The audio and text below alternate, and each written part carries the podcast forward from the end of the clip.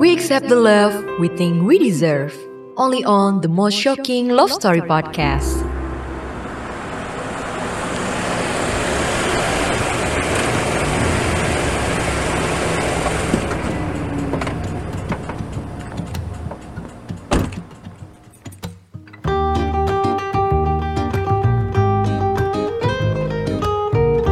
Nama gua Tino. Udah setahun ini gua putus sama Tasya. Selama setahun belakangan ini juga, gua belum memutuskan untuk pacaran lagi. Masih malas aja gitu terikat komitmen. Emang sih, satu dua ada yang deketin gue. Dan ada juga beberapa cewek yang gue suka.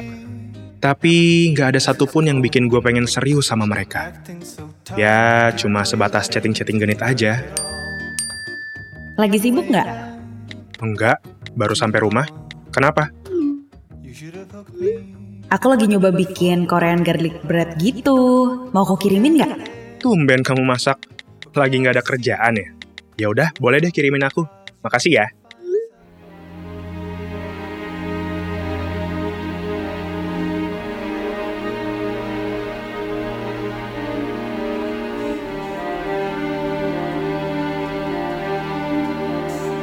Itu tadi Tasya yang nge-WhatsApp gue. Loh, kok kayak bukan mantan? Kayak nggak ada apa-apa? Iya, hubungan gue sama Tasya setelah putus emang nyaris nggak ada bedanya sama waktu kita masih pacaran. Bedanya cuma nggak ada status aja sih. Loh, kalau gitu kenapa harus putus? Ya, lo tau lah, kalau pacaran tuh tanggung jawabnya banyak. Harus selalu laporan lagi di mana, sama siapa. Kalau nggak balas WhatsApp atau nggak angkat telepon aja, bisa jadi masalah. Udah gitu harus selalu available buat pacar lo setiap saat, harus mau antar jemput, nemenin ke sana kemari, dan yang paling gua males, harus ketemu basa-basi sama orang tuanya. Gua juga nggak niat nikahin Tasya. Ngapain gua harus komunikasi dan ketemuan sama orang tuanya? Ah, santai aja deh. Ah, gue jadi inget. Hal-hal apa aja yang bikin gua sama Tasya berantem waktu pacaran?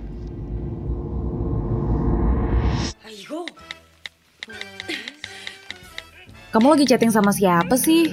Sibuk banget dari tadi. Kamu juga dari tadi nonton drakor melulu? Kan aku udah bilang berkali-kali, aku tuh nggak suka kalau nonton drama Korea. Nonton yang lain kek, yang kira-kira aku bisa nonton juga. Ya kamu ngomong dong mau nonton apa. Kalau kamu juga diem aja, mana aku tahu kamu maunya nonton apa. Gak jawab pertanyaan aku lagi. Kamu chatting sama siapa? Sama temen aku. Udah deh, kamu nggak usah deket-deket gini sama aku. Kenapa sih? Pengen tahu banget aku chatting sama siapa?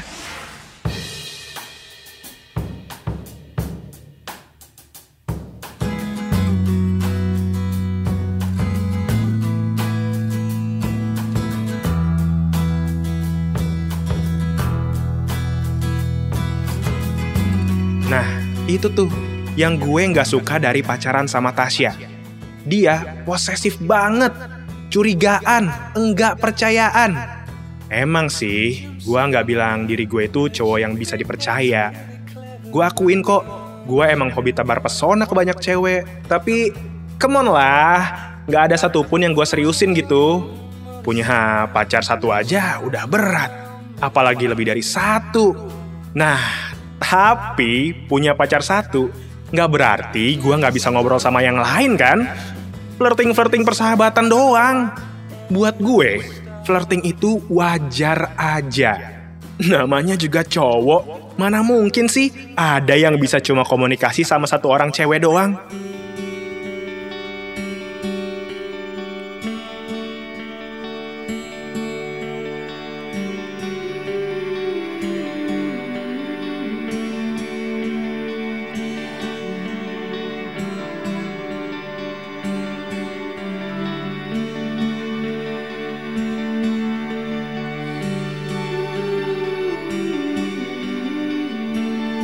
Pacaran sama Tino udah setahun.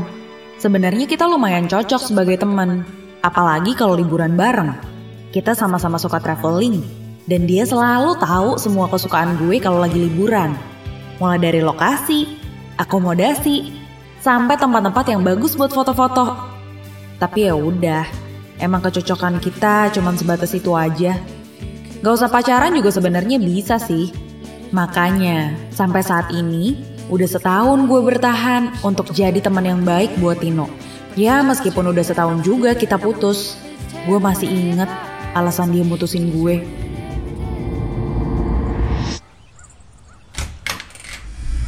Hai sayang, tumben pagi-pagi kamu udah datang ke rumah aku. Eh, ada yang mau aku omongin. Soal apa? Hmm, soal aku sama kamu. Aku cuma pengen bilang, aku udah gak sayang lagi sama kamu. Tadi pagi pas aku bangun, tiba-tiba perasaan aku ke kamu hilang aja gitu. Bener-bener gak ada rasa lagi. Hah? Kamu pagi-pagi datang ke rumah aku cuman buat ngomongin ini? Lebih baik aku datang nemuin kamu kan, daripada aku mutusin kamu lewat WhatsApp atau lewat telepon.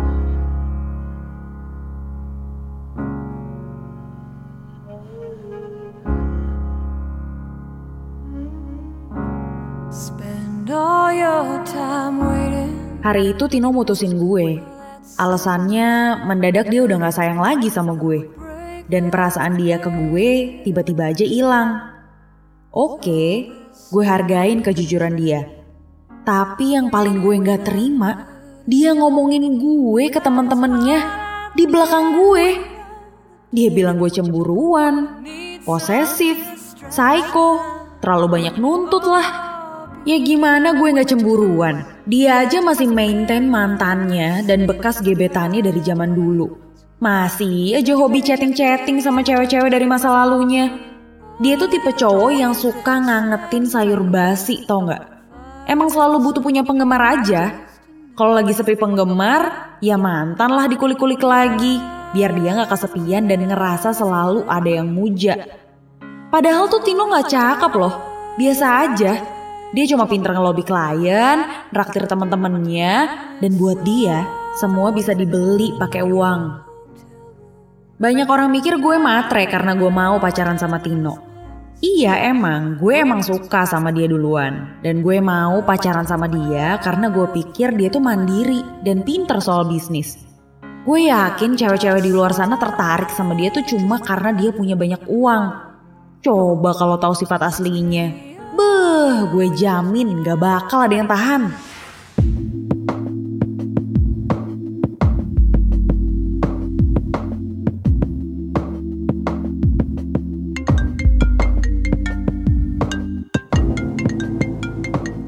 Halo?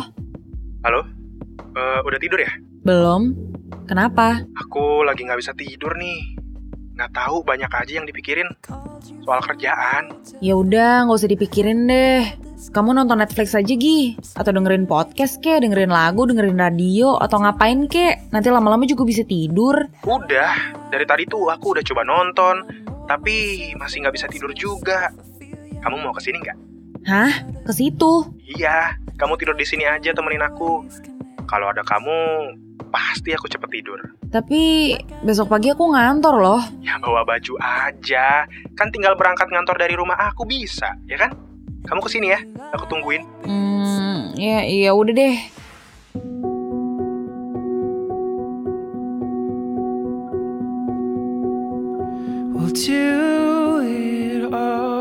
Gue nggak tahu apa yang membuat Tasya mau aja gue gantungin selama setahun. Setiap saat gue butuh dia, dia selalu ada buat gue dan selalu berusaha meluangkan waktu dia buat gue. Pokoknya gue nggak pernah kesepian.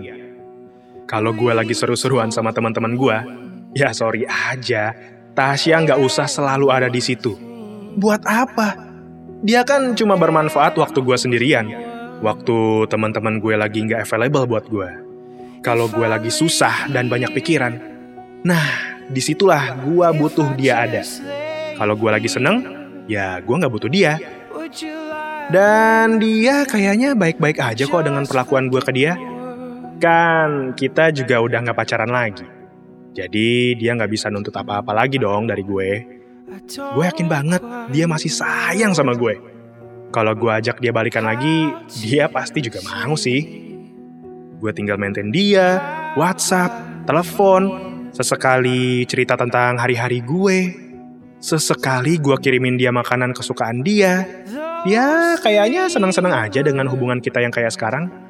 Buktinya, sampai setahun setelah kita putus, hubungan gue sama dia masih baik-baik aja kok. Kita komunikasi tiap hari, masih sering ketemuan. Tapi dia udah nggak ada hak lagi dong untuk nanya-nanya tentang kegiatan gue sehari-hari, atau kalau gue lagi jalan sama cewek lain. Pinter kan cara gue maintain mantan yang masih kecintaan sama gue?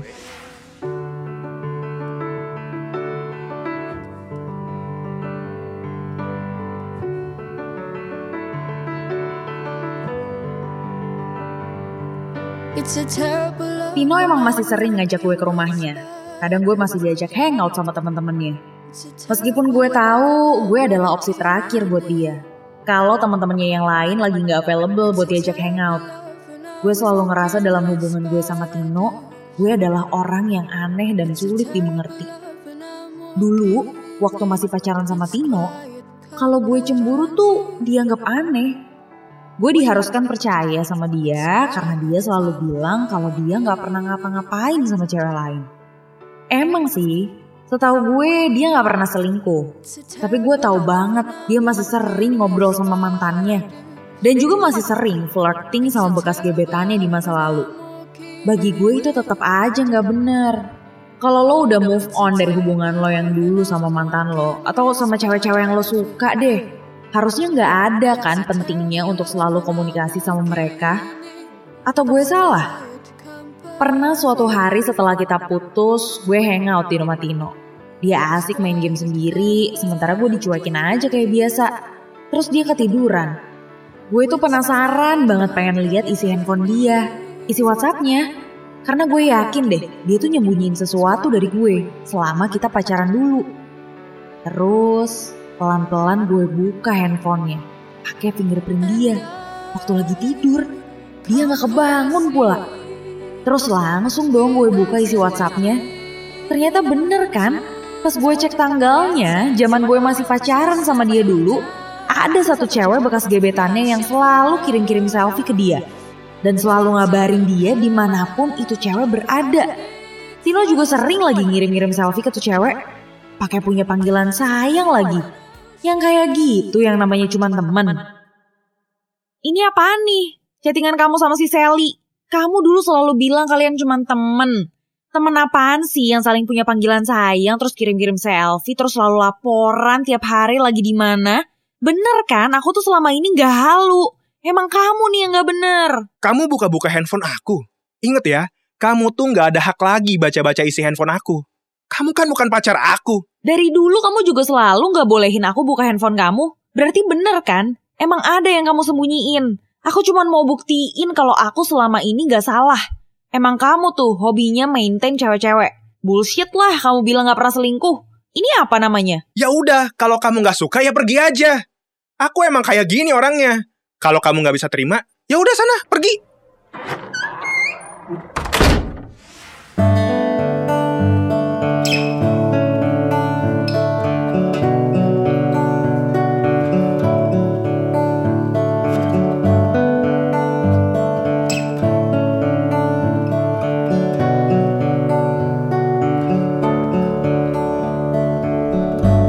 Sejak itu, Tasya mulai jaga jarak sama gue. Dia mulai sering nolak kalau gue ajak ke rumah gue. Bahkan kalau gue ajak dia hangout bareng teman-teman gue, dia juga sering nolak. Seminggu sekali di hari Minggu, gue biasanya suka minta dia datang ke rumah gue. Buat beresin rumah gue dan nyuciin piring-piring gue, kalau malam sebelumnya gue habis hangout di rumah sama teman-teman gue. Berhubung dia hobinya beberes, jadi dia selalu mau kalau gue suruh datang untuk beresin rumah gue. Tapi belakangan ini dia udah nggak mau lagi.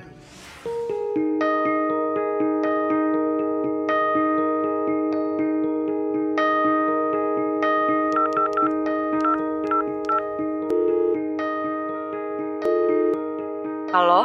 Hai, lagi ngapain? Gak lagi ngapa-ngapain? Hmm, temenin aku ngopi yuk. Kapan? Sekarang aja, kalau kamu lagi nggak ngapa-ngapain. Aku jemput ya.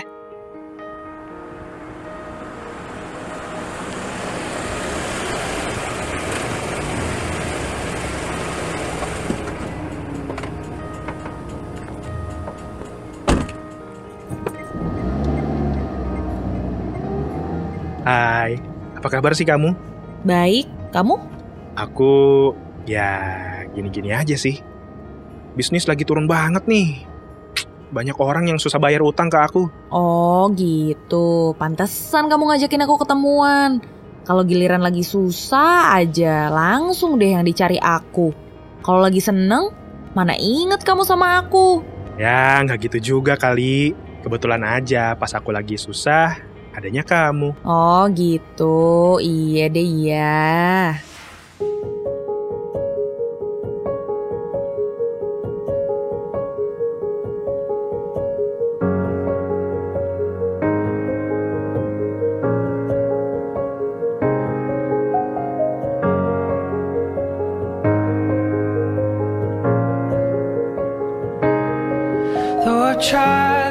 Sebulan udah lewat sejak pertemuan gue sama Tasya.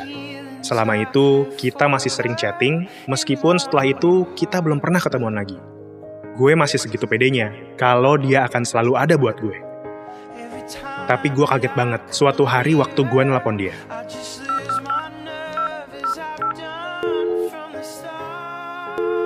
Halo? Halo? Eh, eh, Tasyanya ada? Oh, Tasyanya lagi mandi tuh. Ada pesan? Eh, mm, eh, enggak deh. Bilang aja Tino nelpon. Hmm, makasih ya.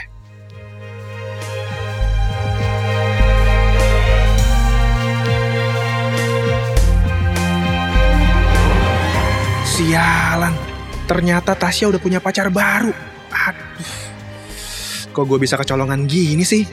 Sebulan yang lalu dia masih baik-baik aja kok. Masih mau hangout bareng, dia masih mau gue jemput dan gue antar pulang. Terus kok tahu-tahu sekarang udah ada cowok baru yang angkat telepon dia? Aduh, salah banget nih gue selama ini maintain mantan. Ujung-ujungnya malah gue yang dikecewain.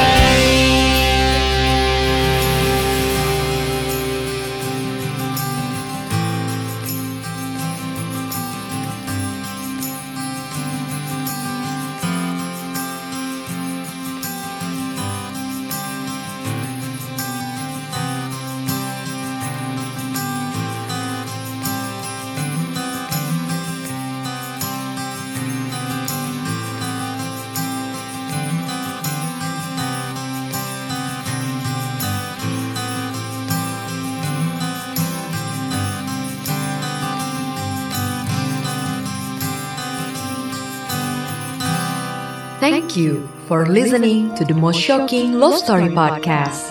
See you on the next episode.